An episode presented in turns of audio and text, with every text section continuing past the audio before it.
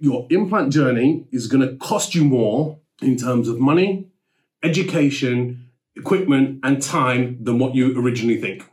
Guarantee you that now. Welcome to the Dental Implant Podcast with your host, Pav Kara, your source of knowledge for all things relating to dental implants. I hope you enjoyed this episode. I hope you learned something valuable. I hope. Hi, everybody, and thank you for joining me on my very first podcast. I am really excited. This is, you know, let's hope that that that I get enough engagement, and uh, I'm looking forward to, to, to discussing all thing implants with you. Uh, I'm very excited. So just a word of warning when I get excited, there's lots of things that go, that go through my mind when I start thinking. Uh, I do have a tendency to stutter, so please bear with me. If I'm trying to express myself in one way and I start stuttering, it's because I'm trying to think of several things in one go. Uh, I'll try not to do that, but uh, it will be an inevitability at some point. Uh, yes, yeah, so quite a few of you already have uh, liked my Instagram page, liked my Facebook page, and I really, really appreciate it. I hope that I can impart just some of the knowledge that I've been finding over the years with regards to implant dentistry. Um, now, this podcast, it's aimed at there's going to be stuff for beginners. There's going to be stuff for people of intermediate level. There's going to be stuff for for for, for people who are expert level. Um, I'm not professing to be an expert in absolutely everything, but what I'm saying is there's loads of things that I know that we can open doors for discussion. And that's what I'm hoping to do to get people thinking, to uh, to raise the bar and really push forward with implant dentistry, pushing forward the science and pushing forward uh, the patient care as well. Now, where are we going to start today? Well, um, I'll probably start by telling you I've already got four or five guests lined up um, ready to, to, to discuss some absolutely fantastic stuff. So uh, I've got uh, Riaz Yar, who's uh, very kindly uh, agreed to come on so that we can brainstorm all things with regards to occlusion and implants. So that's obviously going to be a great one to look out for. Um, I have spoken to uh, Farhan Ahmed, uh, who's very happy to come on and discuss how to get into implants, how to progress your career, how to find the right mentor, and things along those lines. Um, so it's uh, who else we've got? I've got uh, uh, Kevin Rose, who's happy to come on to discuss how do you communicate with patients without bamboozling them? You know, because what you don't want to do is when you're talking about implants to patients, you don't want to talk about is screwing in titanium into their jawbone. Patients don't want to hear that. So Kevin's really great with his with his communication style. So we'll be speaking to him at some point, uh, and I'm speaking to several other people as well. Um, it's it's it's going to be really exciting, really exciting. I've got uh, uh, uh, Stavros, who's a good friend of mine, and he will be uh, happy to come on and discuss. Um, for, for those who've seen Stavros's uh, cases, is the man is superb. His grafting skills are, are second to none. So uh, I know he uses a lot of uh, PRF and things along those lines. So no, we're opening the door to, to, to, to, so many discussions. So I'm really excited, really looking forward to it. Uh, if you have any questions, feel free to ask at any point. Um, so let's get started with today's episode. Um, I thought, what better thing to start with than, you know, the seven deadly sins of implant dentistry? Because I've fallen for these myself and it's, it, it's caused some grief. So I just wanted to impart some uh, wisdom. I don't know if I'm that old, but I wanted to impart some pearls. Uh, so, and hopefully that those who are early on in their implant career or considering starting an implantology, or those at, at kind of like an intermediate level, that you know that they're wanting to know, you know, where, where where do I go from here? What what what do I do? That they don't fall into the same same mistakes that I did. Um, so, uh, so the, the first item I think that, that we should discuss the first the first deadly sin is only doing one course. You know, is a lot of people think fantastic. I'm going to get into implants. Um, it's going to be great. I'll do a year long course. I'll be able to do everything. Nah, that's what everybody thinks, but that's not what happens. Uh, so you need to understand it's a career progression with implants. So you need to understand when you're getting into it that just like when you got into dentistry and by the time you qualified after five years, and this is what a lot of consultants and professors probably said to you when you're at university as well, is once you qualify, that's your license to start learning. That's not the end of your training. That's the beginning of your training. And uh, there are lots of great introductory courses out there um, and you can go, you know, uh, uh, uh one what, one day a month for a year just to build up the basics. you know, these courses got slightly different structures. They will open the door to get you into so that you can start with kind of like the simplistic cases under mentorship, and it, it's a, it's a great way to start because quite often these courses they're, they're, they're done on uh, on weekends, so it's less time out from uh, from practice things along those lines. But you need to understand it's the start of your implant career. It's not that, oh, I'm going to do this and all of a sudden I can do everything. Um, so don't be disheartened. If you want to get into it, absolutely get into it, but you have to get into it dedicated with full passion and understand it's going to take you a long time to learn this stuff and it's going to uh, require a big investment as well. I'm still learning. There is loads of stuff I'm still learning at the moment, um, and I, it's it's just it's just an absolute pleasure. But when I first started, I thought, well, you know, after this after this year long course, I thought I'd be able to do eighty percent of everything that comes my way, and it's it, that that wasn't that wasn't quite the case. Uh, and if you think like that, then you're not really going to get full benefit out of it. So go into it thinking to yourself, actually, yeah, you know what? This is going to be the start of my career. The second deadly sin is not having a mentor. And you don't just need one mentor, you need several mentors. Uh, and this is absolutely critical. This is this is so critically important. I can't even begin to express, I, well, I am beginning to express how, how important this is. Why is that? Is because you want to gain knowledge from people who have made the mistakes who can say to you, mm, actually, not, don't quite do it this way, modify it. If you do this, you're going to get a slightly better outcome. And you need somebody where if you're starting a procedure and you're getting into hot water, that somebody can back you up. And that's really important. Um, and, you know, your mentors will grow, in, grow into friends over time. And, you know, it's, they, a good mentor will genuinely be thrilled about seeing your progression. Um, you know, I, I know that my mentors are, and the, you know, the, the people that I mentor, are, you know, it's just watching them progress and get better and better and better. It's it's absolutely fantastic. So as you're getting into implant dentistry, or once you're even into implant dentistry, once you're starting to think about the next step, you need to start thinking to yourself, who do I want to mentor me for this? You know, who do I get on well with? Who's my mate who's who, who does this all the time that I can pick their brains on. Uh, so it's really important that you get the, the right mentor. And uh, so when you're looking at, at courses, also look at how you're going to get a mentor as well. Okay.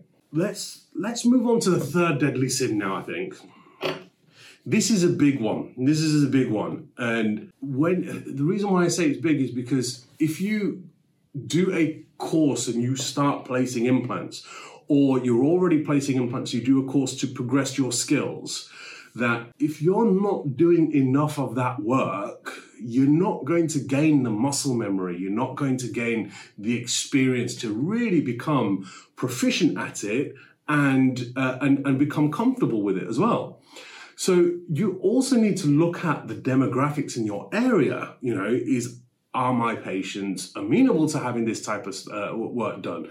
Uh, do they have the means to fund it? Can I work part time in another practice where I can where I can do this type of work? So all of these things start to come into play, and the reason why I stress that this is so important is because when you first start with any procedure, is you you read about it, you do the course, and you think, great, I can do this and as you know, courses are designed so that it's, it's a little bit easier for you. It doesn't matter if you're working on a cadaver. It doesn't matter if you're working on, on a model. The model's not going to complain.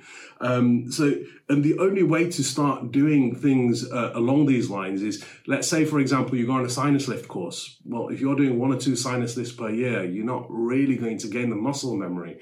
So the question then becomes is, well, which route do you take? Can you find a way to start to develop more of this within your practice or maybe work part time in, in another practice?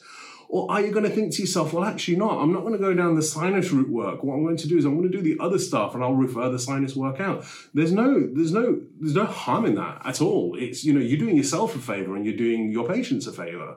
Um, you know, if you're working in sinuses three, four, five times a week, then yeah, you know, it, very quickly you start to understand, you know, this is how it works. This is what we need to do. Oh, damn, this has gone wrong. This is how we fix it. Things along those lines. So, and, and, and it's the same with, with, with any level of implant work, really. So if you go on a course and you're ready to start placing implants, and uh, and I remember this well when I was first trained by Richard Brookshaw. One thing Rich said to me is, Pav, he said, be really careful, really careful. He said that you've got to start placing a bigger volume of implants quite quickly, otherwise your confidence is just going to drop like a stone. And he said, he said you, you have to start getting wet fingered with it. So as well as looking at your courses, you know, also look at, you know, how am I going to start to implement this? Have I got enough patients? Have I got 20 patients waiting to have this done already? Has, can I go to my mentor's place? Is my mentor prepared to let me do this with him or, uh, or things along those lines? It's, it's definitely something, something, something to think about. It really is important to get the adequate experience. And if we think about it, that's true with any aspect of dentistry. So if you're starting to get into orthodontics, you go on an ortho course and you're doing two cases per year, your confidence isn't really going to build. If you're doing an orthodontic course and you know you're doing five, six, seven, however many cases per month, then you start to build up the muscle memory. So you need to have this all in your plan, how you're going to execute all of this. Okay. Deadly sin number four. Uh, yes, this is quite a, an interesting one failing to invest in adequate equipment and education. Okay. Your implant journey is going to cost you more in terms of money, education, equipment, and time than what you originally think. Guarantee you that now. Did with me. and said, when I first started, I was like, yeah, year long course, I'll be able to do 80% of the work, the other percent, 20% of the work, I'll, I'll start to refer out. And you just develop this this burning passion for it. It's just awesome. You know, when you start to get these fantastic results for patients, uh, it, it, really is fantastic. But then what you start to realize, well, hang on, what I've learned, I'm limited. I can only do this, this, and this. I can't do the rest of it. And then as your skills start to progress, then what you end up doing is you end up looking and thinking to yourself, okay, well, I'll do this course fundamental for this. And all of a sudden your, your skill level starts to swell, it starts to grow. And that will continually happen up to a point that you're happy and comfortable with. So, you know, everybody has their own comfort level. And if your comfort level is doing single implants in the posterior region out of the smile line in a healed ridge, you're probably going to have less stress than somebody like me that pushes the boundaries a little bit. So it's, you know, it's, you need to understand going in it's it, it's it's dependent on your comfort level what you want to be able to to to, to achieve. Um, it will also be dependent on your lifestyle and you know you, you know there's, there's, lots of factors that come into play. But understand that normally when you get into it people like i i, I want to know more. And it's it really is a fantastic field. I'm just trying to make you aware that whether you've just considering getting into implant dentistry or you're already in implant dentistry or you progress your career career, it's it, it's never ending. It's never ending. You know, it's uh, at the moment I'm having uh, uh, I'm I'm studying a lot. I'm being uh, trained uh, for uh, zygomatic implants, things along those lines, and um, and it's I'm having to study hard, you know, finding the right mentors and finding the cases. It, it, all still applies to me. And, you know, so that level of commitment to implant dentistry has to be there. But you can cut it off anytime that you want. Um, and as I said, it's you know if you're happy doing simpler cases, fantastic because you will be busy enough. Okay. Ah, yes. Now this is a good one. Deadly sin number five: trying to execute complex treatment before you're comfortable with the basics or using one technique for everything. Guilty. Yes, I have done that. Uh, as I said, I've gone on courses and thought to myself, yeah, I can do this. And you jump in and you start your treatment and you very quickly learn I can't do this. I should have got a mentor, um, or you know, I'm in way over my head, and your results are very limited. your skills will progress the more that you do this type of work. But you need to understand as well is if you've been taught in one form of grafting, you need to learn other techniques in grafting to tackle all the different cases that come your way. Because what works in one scenario is not going to work in another scenario. It depends on so many uh, different factors.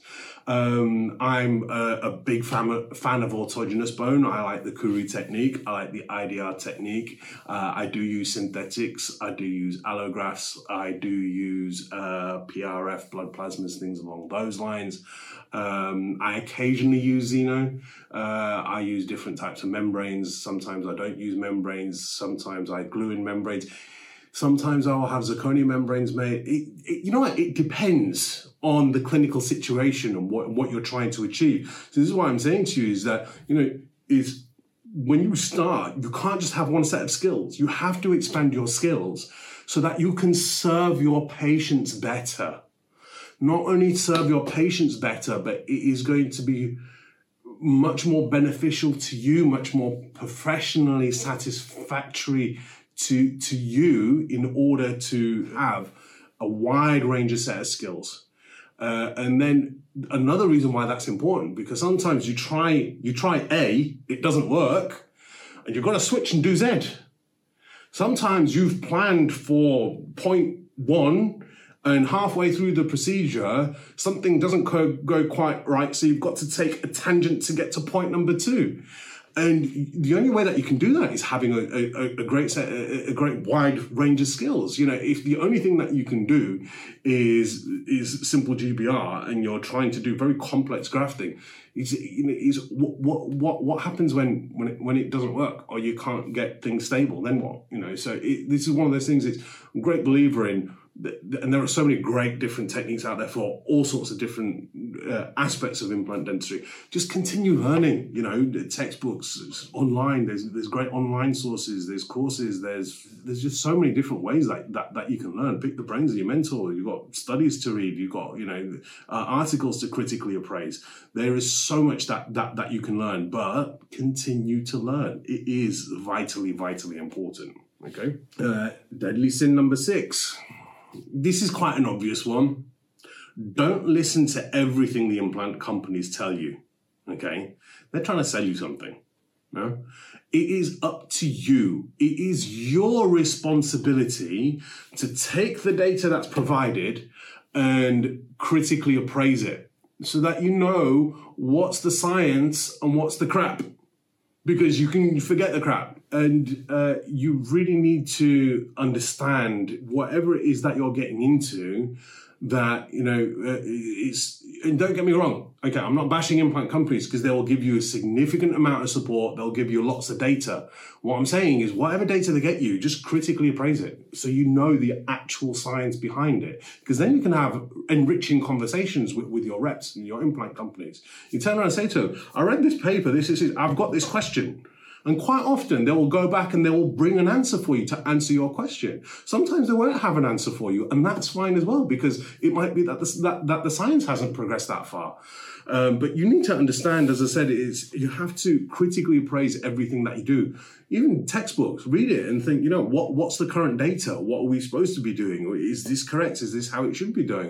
You know, what's what's the quality of this data? Uh, are there any errors in it? How, what type of conclusions have they made? Is the conclusion actually this, but they've stretched and extrapolated to that? And if they have extrapolated the data, is it valid data? Because sometimes it can be, and other times it can't be.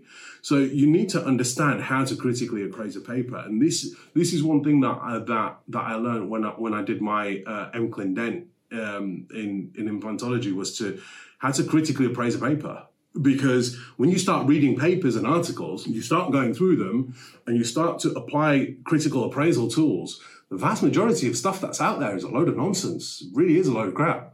But that doesn't mean you can't gain something for it. It just means that you have to uh, you have to understand how how valuable that source is.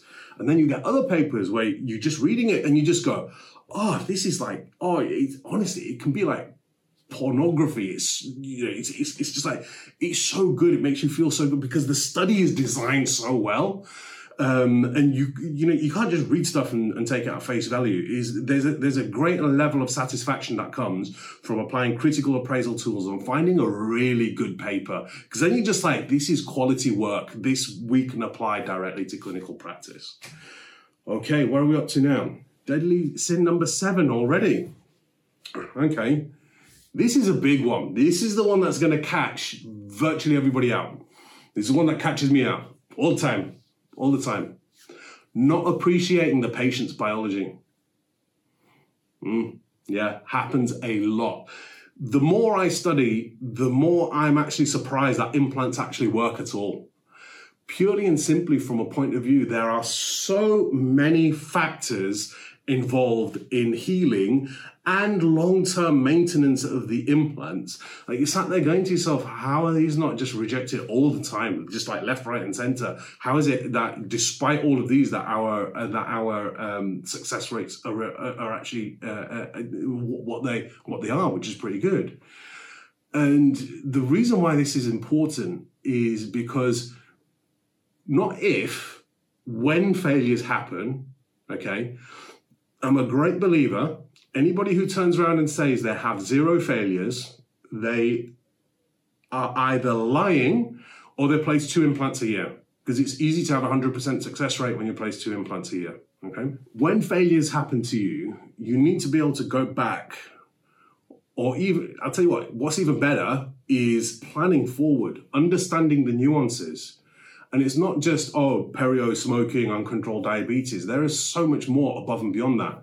Um, what else impacts uh, vitamin D, uh, high cholesterol, thyroid, uh, omeprazole use, SSRI, so antidepressants, uh, stress effects, implant healing, lack of sleep. What else have we got? We've got diet. We've got. Can you see where I'm going with this? It's it's just endless.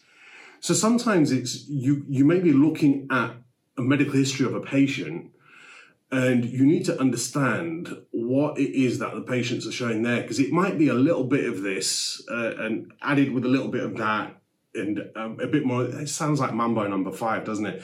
Uh, a little bit of uh, this, a little bit of that, and add it all together. It starts to increase the the, the, the risk of, of complications for the patient. And it's great to have a conversation with that patient about that beforehand, because then they own the problem. It's not your problem they, it's the patient's problem, and they need to understand that going in. Um, so it's really important as well as I where I first started is I got distracted as you might have seen. It's not only pre-planning, but when things do go wrong, that you don't beat yourself up about it.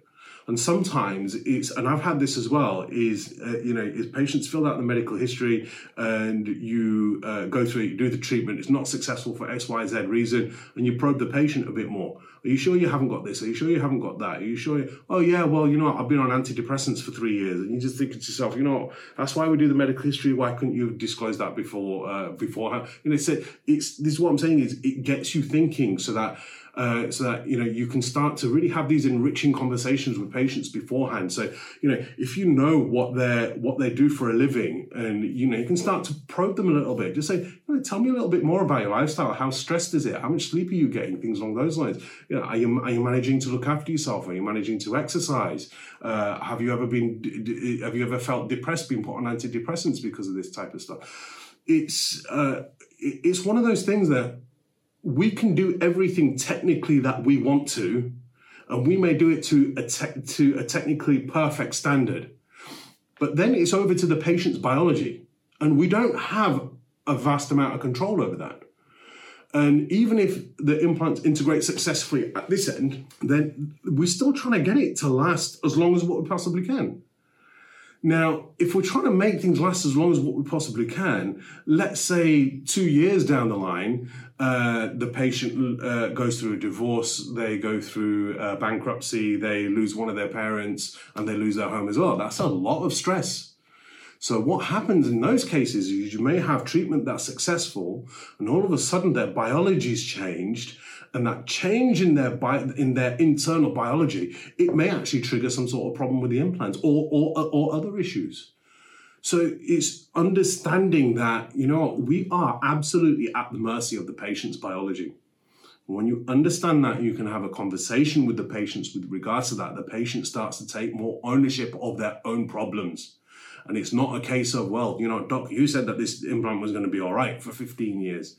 And the reason why I say this is because I've got a couple of patients at the moment where they're like, Pav, you said that this implant was going to be fine for 20 years. And I was just like, I really shouldn't have said that. It's like 11 years in. And they're like, yeah, but you said 20 years.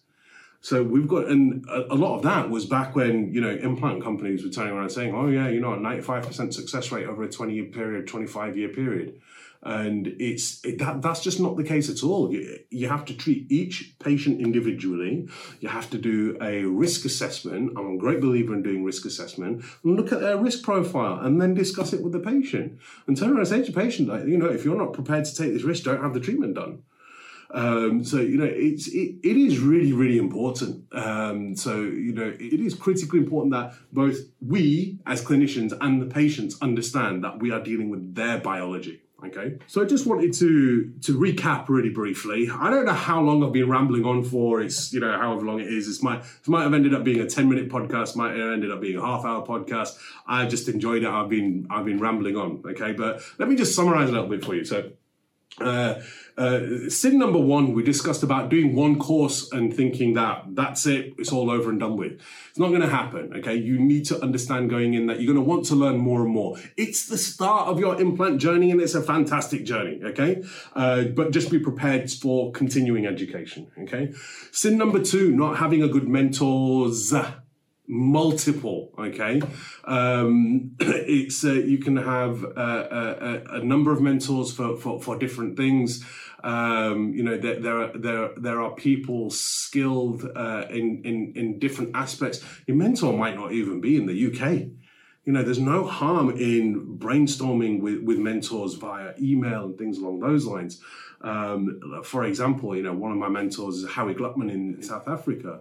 Um, uh, and, you know, seeing surgery done by Zana Fall is her work is just incredible. And, you know, I'm constantly pricking her brains. What do you think about this? What do you think about that? And she's just like, yeah, you know, it all makes sense. So, yeah, get the right mentor. Um, make sure you're exposed to enough experience. This can be really tricky. Uh, I don't know your practice demographics. Um, your demographics may be good, they may not be quite so good. You may be really exposed at one thing, you may really be underexposed at another, and that's fine. That's not a problem. You know, is if you're finding, you know, you, you're not doing full arches, but actually what you are doing is you're doing a couple of implants for denture stabilization for little old ladies, and you're doing them day in and day out. Fantastic. What's you know, there's, there's no harm in that at all. Well, you, well that, what that means is you're going to become better at me than that in in, in no time at all because I don't do a lot of that type of stuff. I struggle with it with, with the with the with the, the denture stabilizations because most of my patients want fixed teeth. Um, yeah, deadly sin number four, as I said, uh, failing to invest in enough equipment and education. You got to you got to keep keep thinking. I need to invest. I need to expand my skills. I want to invest more in a mentor.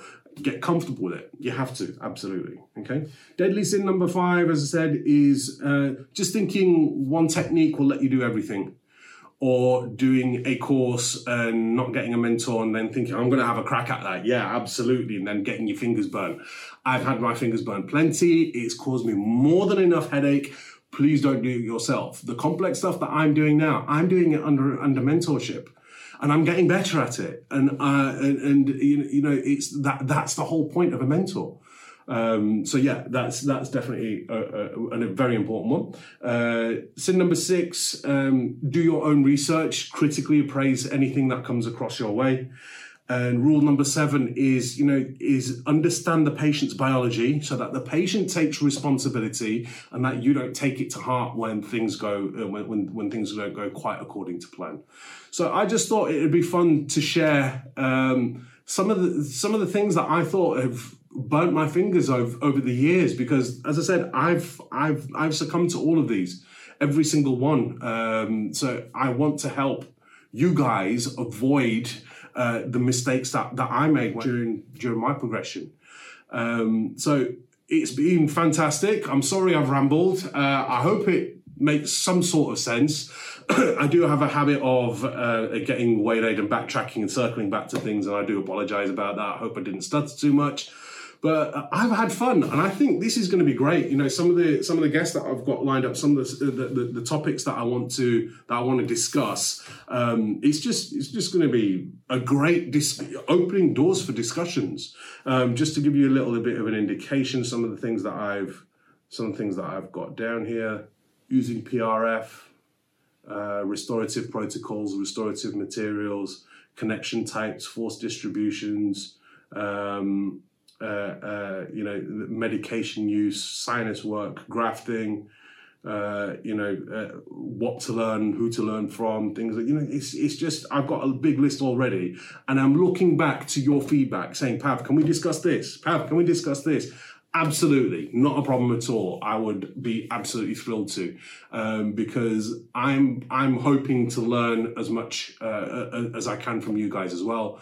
Uh, so uh, please uh, do leave some comments and uh, get in touch and I will hopefully have the next podcast up in around a week or so. So I'm hoping to send these up about once a week. And a big uh, thanks to Jaz Gulati who said um, uh, uh, uh, who said to me, Pav, you know what? I'm doing a podcast. It's, it's it's I'm getting quite a lot of traction on it. He said you've got a lot of knowledge. I highly recommend that you do a uh, a, a, one based around implants as well. So he's been he's he's been offering me advice, and thank you very much and I will speak to you guys soon. Bye.